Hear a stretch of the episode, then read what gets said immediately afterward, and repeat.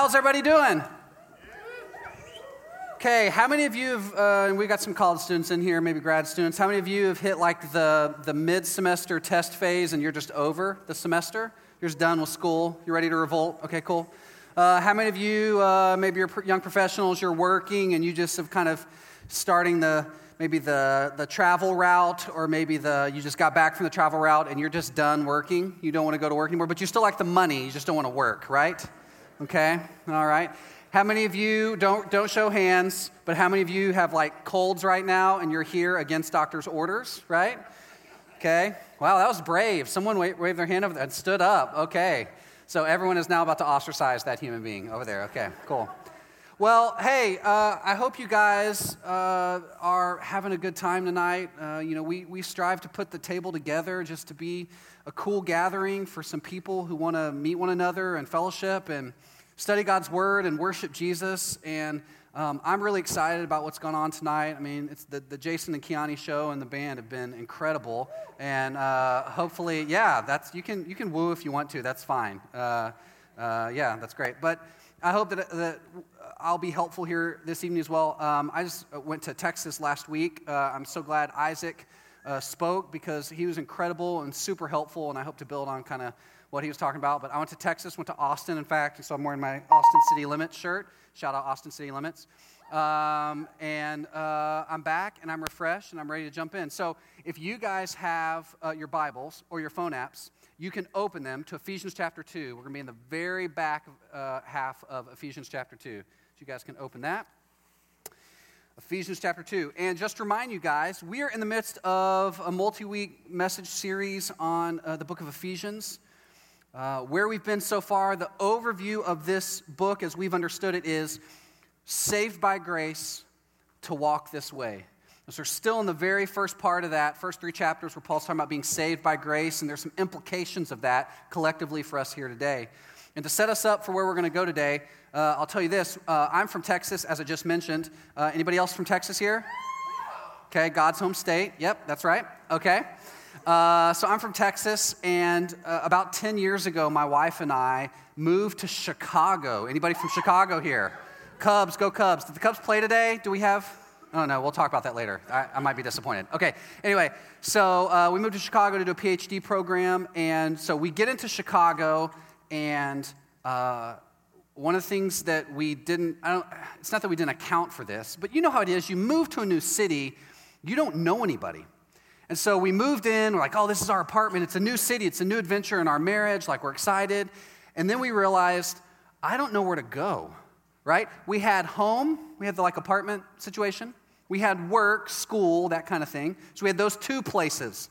But what we were missing was the third place, the third space. You guys heard about this, the third place? The third place is that, that, fact, uh, that, that feature of your life where you go to belong somewhere. You go to find meaning, you go to be part of that. Uh, in the 80s and 90s, as I was growing up, this was typically the mall, right? You would just, everyone's singing, thinking of How I Met Your Mother. Let's go to the mall, right? Uh, so the mall was the third place. In the late 90s, early 2000s, the coffee shop became that. Like you would go to the coffee shop to hear a band or just to kind of hang out. Friends, obviously, would go to Central Perk and they would hang out there all the time. That would be their place to belong and to find and discuss things of meaning. Well, we're in Chicago. We don't have our third place. You know, we joined a church, but it took a while for that to be the third place. And we just kept asking ourselves this question where do we go to belong? Like, where's our place? And this is maybe a question that you've asked at some point.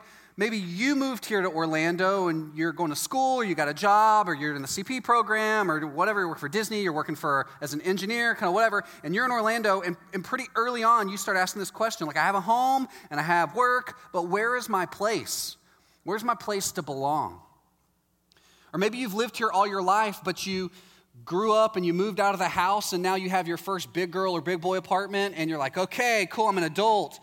But you start to ask that question like, where's my place? I, I don't know where my place is in Orlando.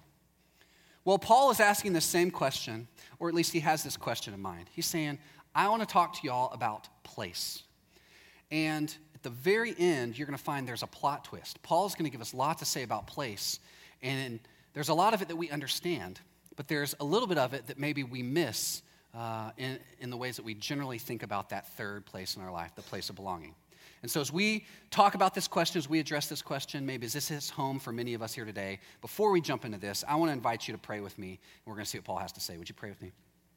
Jesus, um, I just uh, echo what Jason said and ask that you would just come here tonight and be hailed as king. And help us to know how you can even be king of our lives as we talk about the place to belong and, and find meaning. Uh, really help us to see clearly what that is, that we might adjust our lives and jump in on it. And would you make us teachable? And would you help me to be helpful here today? It's in your name we pray. Amen. Amen. So we're starting Ephesians chapter 2 in verse 19. We'll go 19, 20, 21, 22. Verse 19. Paul writes, So then, okay, well, what's he talking about?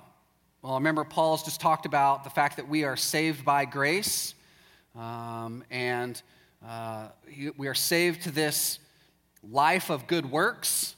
And he spent a lot of time talking about what that is. Isaac talked to us uh, about that a little bit last week. And so he's saying, so then, in light of all of this stuff here, right? So then, in light of all of this we've talked about in chapter 2, so then you are no longer strangers and aliens, but you are fellow citizens with the saints and the members of the household of God. And I want you to notice something here. You have a bulletin, you can fill us in. I want you to notice Paul uses this terminology saints and citizens. He says, You used to be slaves, you used to be slaves to sin, you used to be um, people who are. Uh, uh, operating according to the, this world and the way the world operates, but you've been saved by grace. Now you are saints and citizens. Um, the, the word citizen there has new meaning for me moving to Florida, where immigration is a big issue. And maybe you guys have friends who are immigrants or who are parents of immigrants, or maybe you're here because you're a child uh, of immigrants. Um, maybe you have friends who are children of immigrants, kind of how all this works, right? But immigration is a big thing in Florida. And um, it's really interesting when some of my friends, uh, maybe they've lived here for a while, when they or their parents uh, pass a citizenship uh, test and are now citizens. It's, it's somewhat of a rarity right now in this political climate, but that does happen from time to time. And it's really interesting when that happens. If you know anybody who moves from being in the status of having a visa to now being a citizen of the United States, you know that um, fundamentally everything changes about their life. When you become a citizen, uh, well, I'll say this when you have a visa, especially on an immigration work visa, you're restricted in how much money you can make. And you're restricted in where you can come and where you can go. And you're restricted in a number of ways here uh, as that classification as a, an immigrant.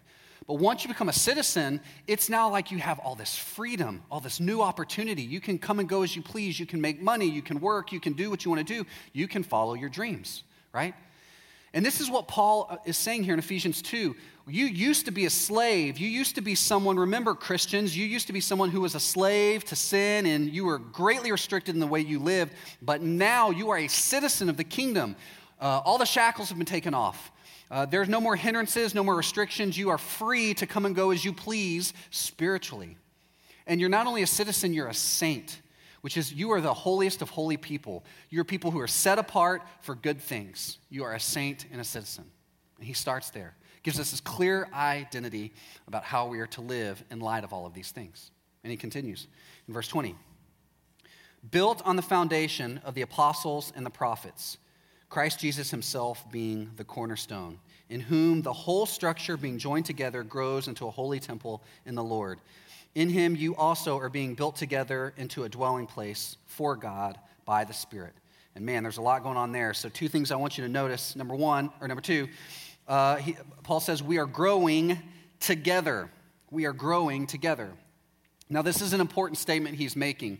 He's saying that uh, you are saints and citizens, and part of what's going on here is Jesus has come into your life is he's growing you, but he's growing you together.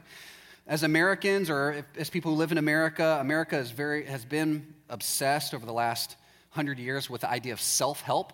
You guys go to a bookstore. Well, I don't know if you guys go to bookstores anymore. Y'all are just on Amazon, right? Anybody who's been to a physical bookstore in the last six months? Okay, cool, awesome. I, I'm feeling much better about myself here right? You go to a physical bookstore and there's self help stuff. There's a whole self help section. And the idea that's communicated here in the self help is you help yourself, you grow yourself. As an individual, you get this book and you read it and you grow. Well, Paul is saying, hey, guess what? There is no self help, there is only community help.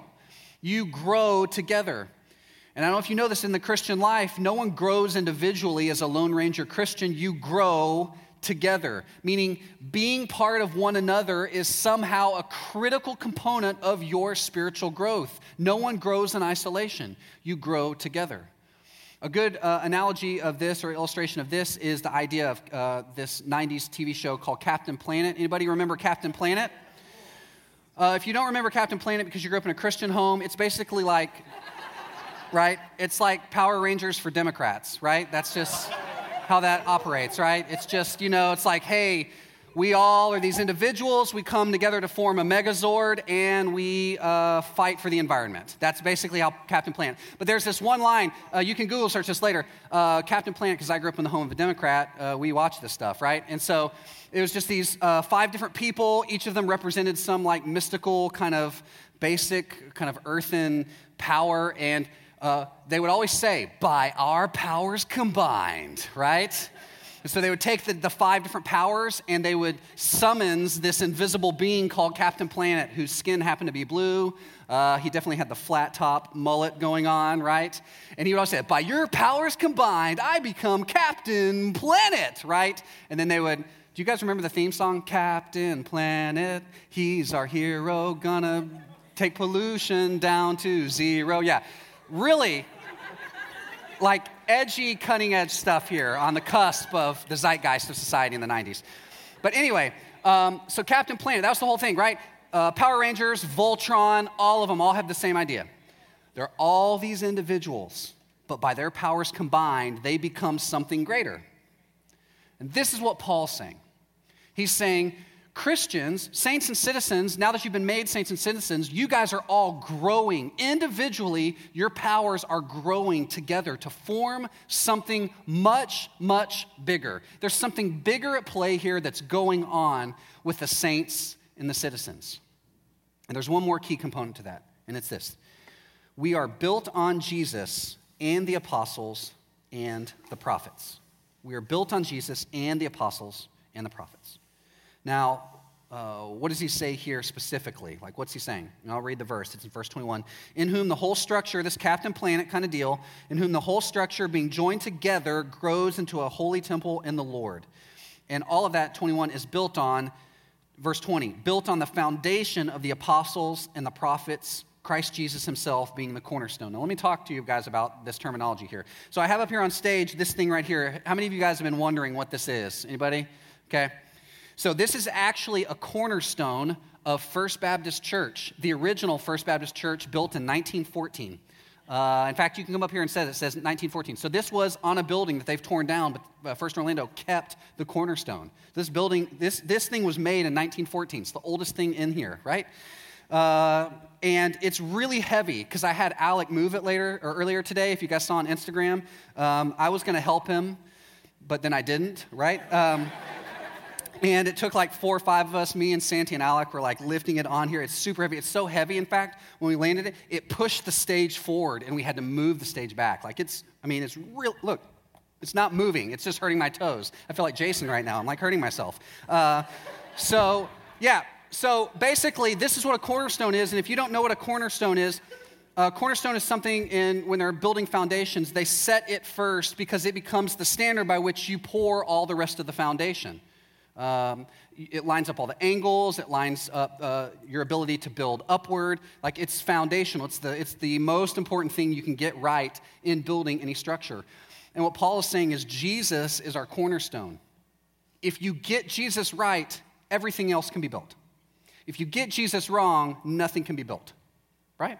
So he's our cornerstone. But Paul also says it's built on the foundation of the apostles and the prophets. Now, what are the apostles and the prophets? Well, where are apostles found in the Bible? Where are they? In the New Testament. And where are prophets typically tend to be found in the Bible? In the Old Testament. Paul's saying the foundation that we have as citizens and saints is Jesus as the cornerstone and the Bible. It's the Old Testament and the New Testament. He says they work together. You got to have both. Now, this is really important here, right? Um, I think uh, oftentimes that Christians, specifically cultural Christians, can think, I build my faith, I build everything about me, I build my spiritual growth, I build everything in my life on the Bible. And that sounds really true, right? Uh, you've seen these bumper stickers, no doubt. Uh, uh, maybe not. You might be too young. Do you guys remember bumper stickers? If, if you've seen a bumper sticker before, okay, cool. Man, we have the only pocket of Orlando that goes to physical bookstores and knows what bumper stickers are and watched Captain Planet but didn't tell anybody, right? This is really interesting, right? So you see these bumper stickers or this phrase, the Bible says it, I believe it, that settles it. You may have heard this. Or, I build my life on the Bible. And that's to some extent true, but it's to some extent not what Paul is talking about. It's actually, it's, it's not as sturdy as what Paul's talking about here. Because there is a pocket of cultural Christianity that builds their life on the Bible, okay? But they build their life on the Bible with no vision of who Jesus is. Meaning the Bible is just like any other book. It's like Romeo and Juliet, it's like Homer's Odyssey or the Iliad, it's like Grapes of Wrath, it's like any other book you would read uh, in English class. It's just a, a book of good writings, and that's it. And to say that I build my life on the Bible as just another good book is like saying the Bible is my only foundation. Well, I mean, the illustration here is I mean, this is the Bible, right? I could probably stand on top of this thing, but look, if I, if I kick this thing, it moves around.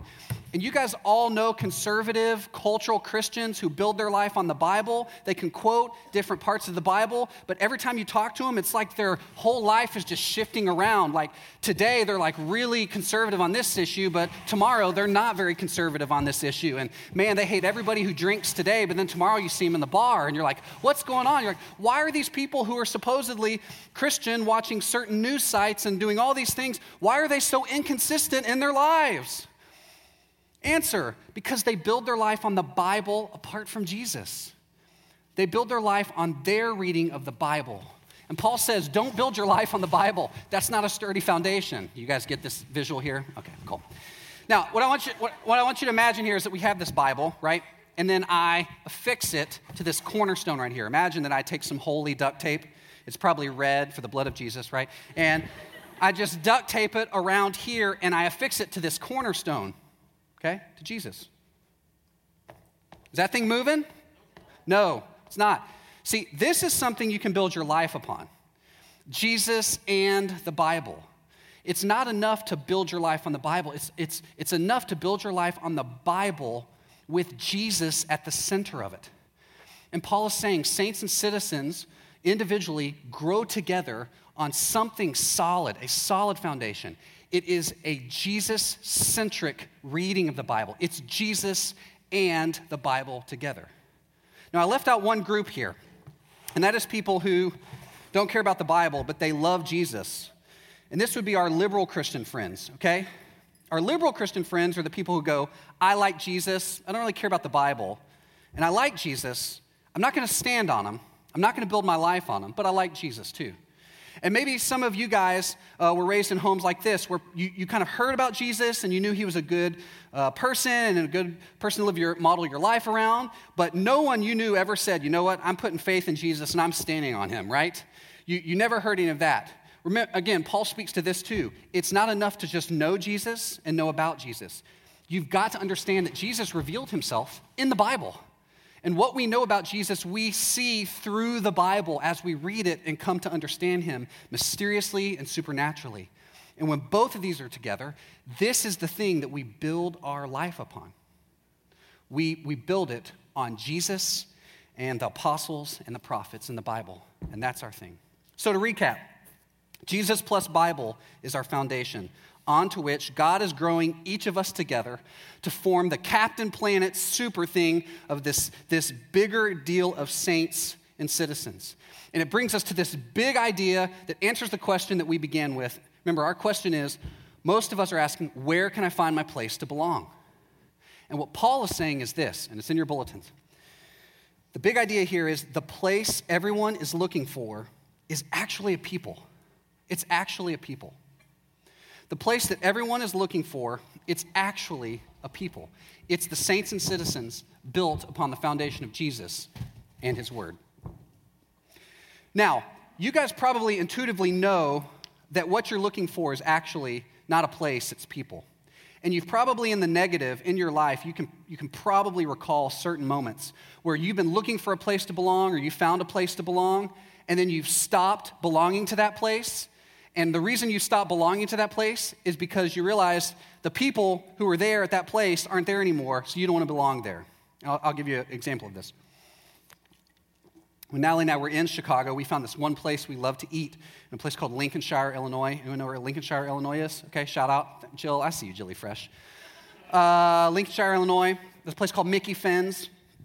Um, I believe they, they served Lutheran beverages there, but we did not partake of those. Um, but we did like going there just to eat because they had great pizza and they had like great food and all that stuff. So we would go eat there all the time. It's just this little kind of hole in the wall pub in, in Chicago or in Lincolnshire. We, uh, we go eat, and um, man, it was amazing. On a Thursday night for date night, we'd go in, we'd order a pizza, we'd hang out. We knew the wait staff, we knew people there. We would see people, we would hang out, we would leave. They'd have live concerts. I mean, every Thursday night for like two years. That was one of our, our main date spots that we would go to. And we loved going to Mickey Finn's and hanging out. And uh, we moved away from Chicago after two years to move back to Waco, but I still had to fly up to um, Chicago to take tests or present papers or things like that. And every time we flew up, one of the things we looked forward to was going to Mickey Finn's and eating some pizza and just hanging out and just seeing what was going on. Well, about four years later, we, we found out uh, through the website that Mickey Finn's had, had gotten too crowded and the space wasn't right, so they had built a ginormous brewery across the street from the original Mickey Finn's, and they had sold off and torn down the old Mickey Finn's. And so we knew we were flying to Chicago at one point. We're like, oh man, you know, if that old Mickey Finn's was good, bigger must be better. We're going to go check out the new Mickey Finn's. And so we called some of our friends who are still in Chicago. We're like, hey, let's meet at Mickey Finn's. Let's go hang out. I can't wait to see people there and enjoy the food and whatever.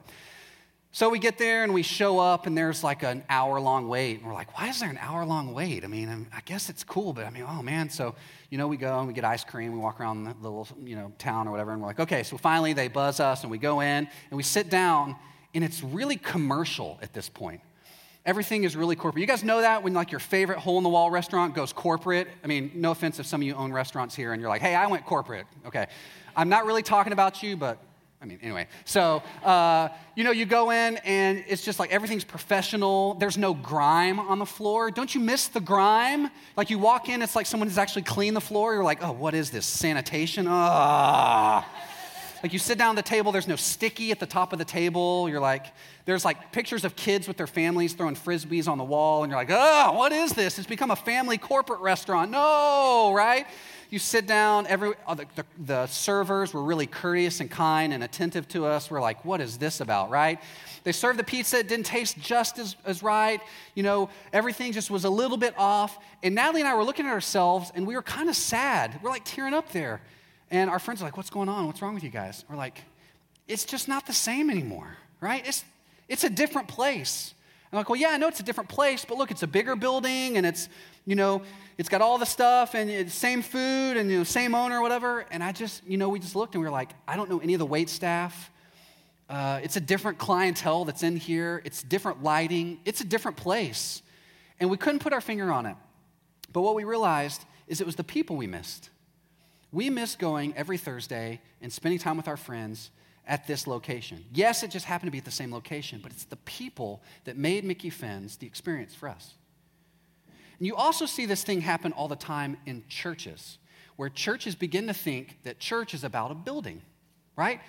There's the old building that they used to meet in, right? And I'm not picking on First Orlando, but right, you have the old building and you go and you know everybody there and everybody knows your dog's name and knows your cat's name and knows your story and their people, right? And you get to do the thing and the church grows because people love that. And then they go and they're like, hey, let's have a building campaign. Let's build a bigger building. And so they build a bigger building so they can get more people in. And then you just show up one day and you realize no one knows who you are, even though you've been going there for like 50 years. And you're like, I don't, I don't feel like I belong here anymore. And guess what? It has nothing to do with the building, it's the people.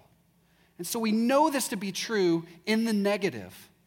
And what Paul is saying in the positive is this listen, the place that your friends are looking for in Orlando, the place they're looking for to belong, the place they're looking for for meaning, the place they're looking for is their third space. It's not a place, it's a people. It's the saints and citizens that God has redeemed, who's changed their lives and started this spiritual growth process that's growing together to form something bigger. That's the kind of place that your friends want to belong to. It's a people. And so that leaves us with this very practical question here. And I'll ask it in this way, and it's in your bulletin as well. What kind of people are people looking to find? What kind of people are the people looking to find? In other words, what do these kind of people look like who are built on Christ and His Word? What, what is practically, what, what does this look like? And how can we become like that people? Because I'll be real honest with you. At the table, this is what we strive to be. We don't want to be a place, we want to be a people that other people want to belong to, right? That's why we have our shirts that say, We'll save you a seat. Why? Because we want people to be here and find a seat and belong to us. It's why we invite people to move from the table to the couch and life groups and come be part of our fellowship. It's why we want to go and give back to the city. It's why we go on our city projects because we want to be the kind of people that's just, it's just intoxicating, that other people want to be about that.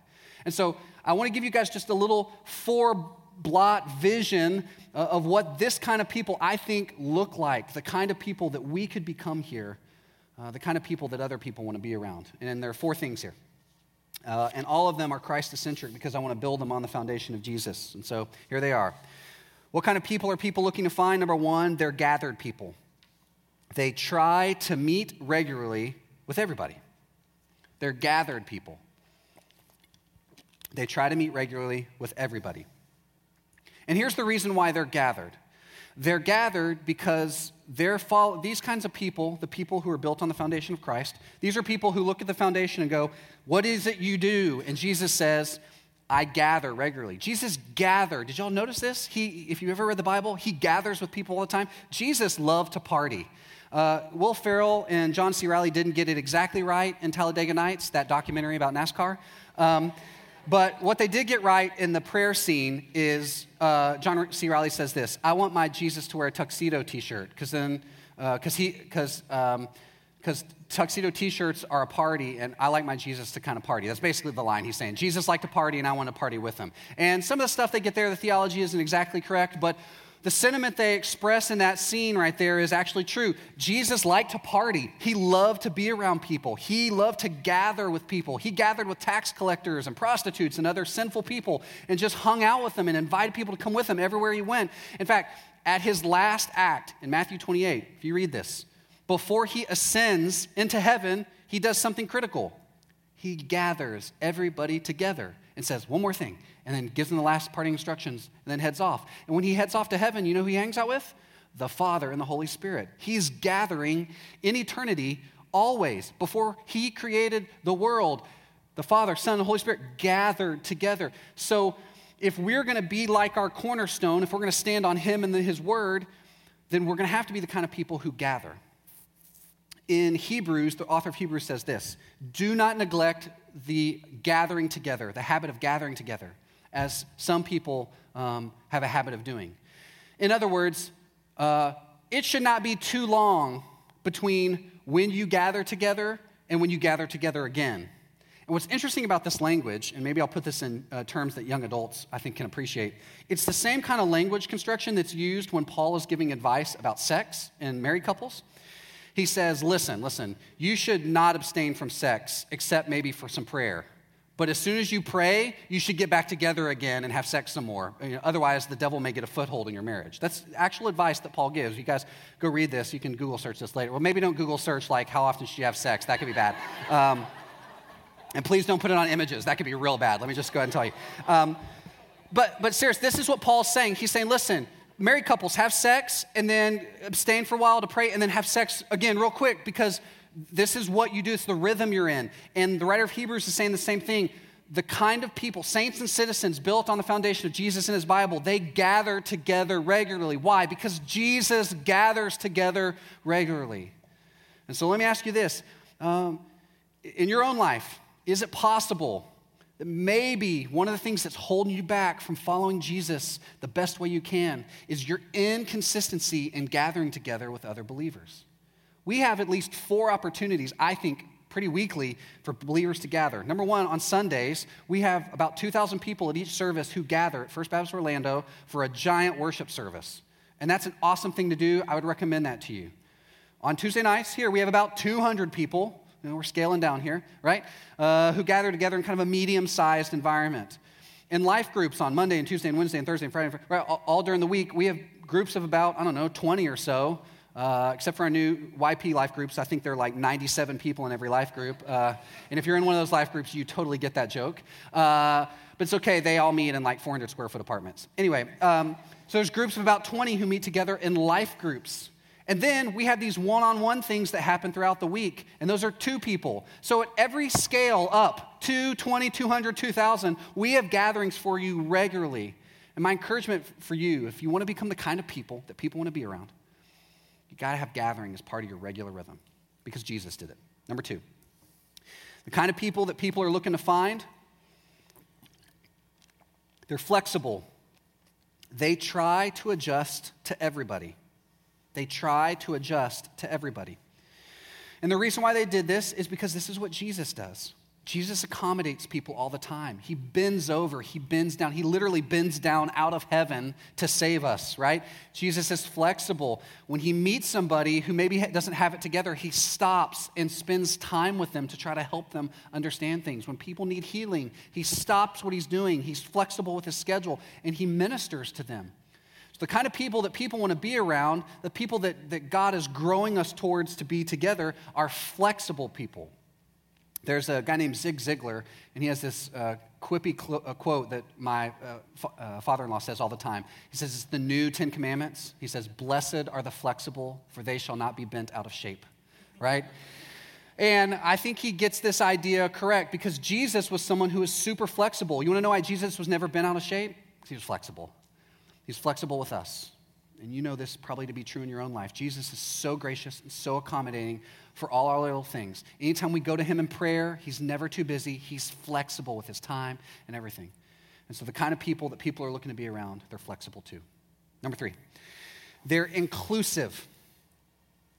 They're inclusive. They try to include everybody. Now, notice I didn't say they include everybody. I said they try to include everybody. They try to be flexible. I'm not saying you have to be perfect at this, but the, the aim and the continual organization of your life is trying, it's aimed at being inclusive. The reason that we practice inclusion, or the, these kind of people practice inclusion, is because Jesus included us, even when he didn't have to. Okay? Jesus and uh, the Father and the Holy Spirit could have just hung out on their own, but they decided to create the world and include us in what they're doing and in their kingdom. And so the reason we practice con- uh, inclusion as those kind of people is because it's what we see our cornerstone doing. They include people. When they see people who are off on their own, outliers by themselves, they, they do all they can to pull these kinds of people in. One of the things I love about the table, it's one of my favorite things, uh, and shout out to Jesus, but also shout out to Isaac for really setting the tone for this, is that our hosts are some of the best includers I've ever seen. Like, some of you know this because this was your first time. You showed up and you're like, okay, I'm an introvert.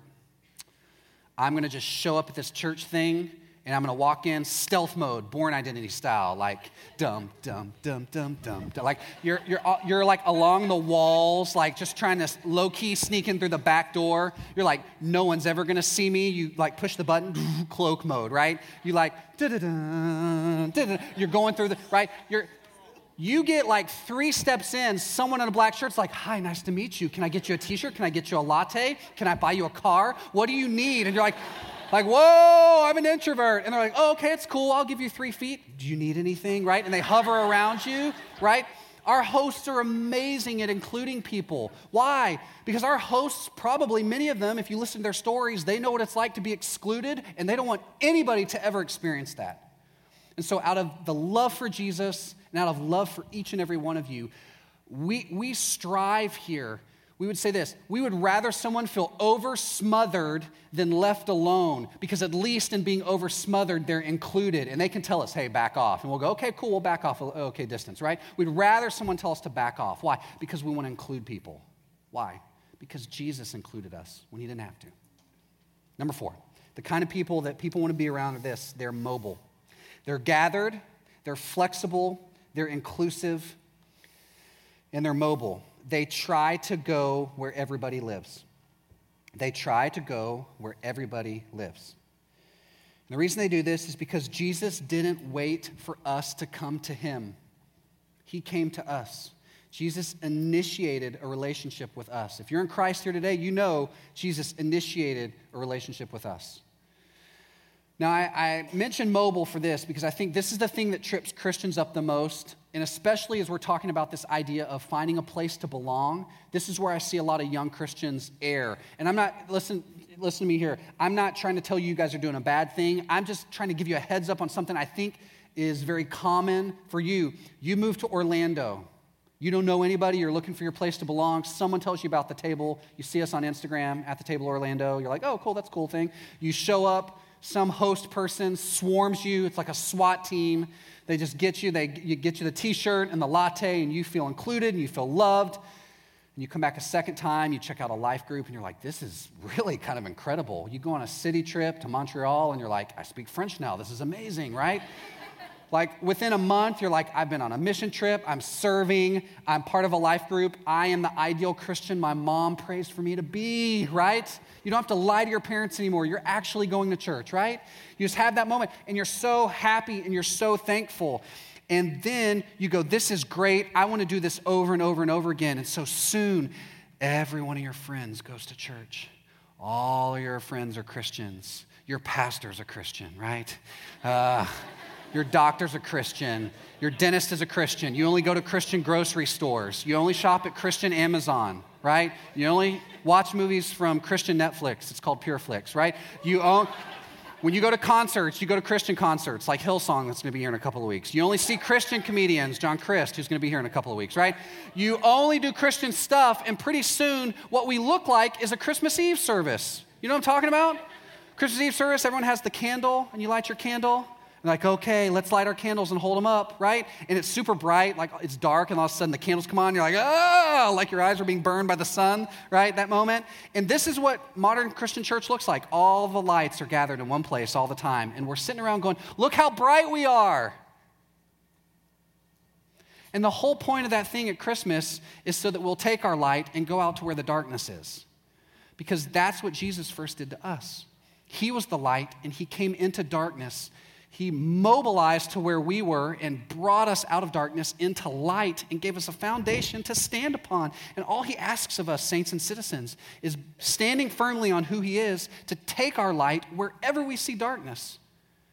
And so let me ask you this question Is it possible that your sense of belonging is not being filled in part, in part, because you're not gathering enough with believers, or you're not inclusive enough?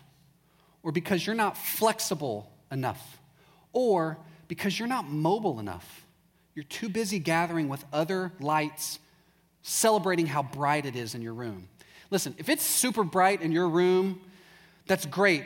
Uh, be bright for a little bit, but then as soon as you can, go find some darkness and penetrate it with the light. Why? Because that's what Jesus did for us, and it's what he asks us to do for others. And so I want to issue you guys just a little challenge this week to be, maybe be thinking about as you guys have quiet times, or maybe as we sing the song in a minute and you want to reflect. Where is the darkness in Orlando that God might be calling you to go penetrate with your lightness? Where is the darkness in Orlando that God might be calling you to go penetrate with your brightness?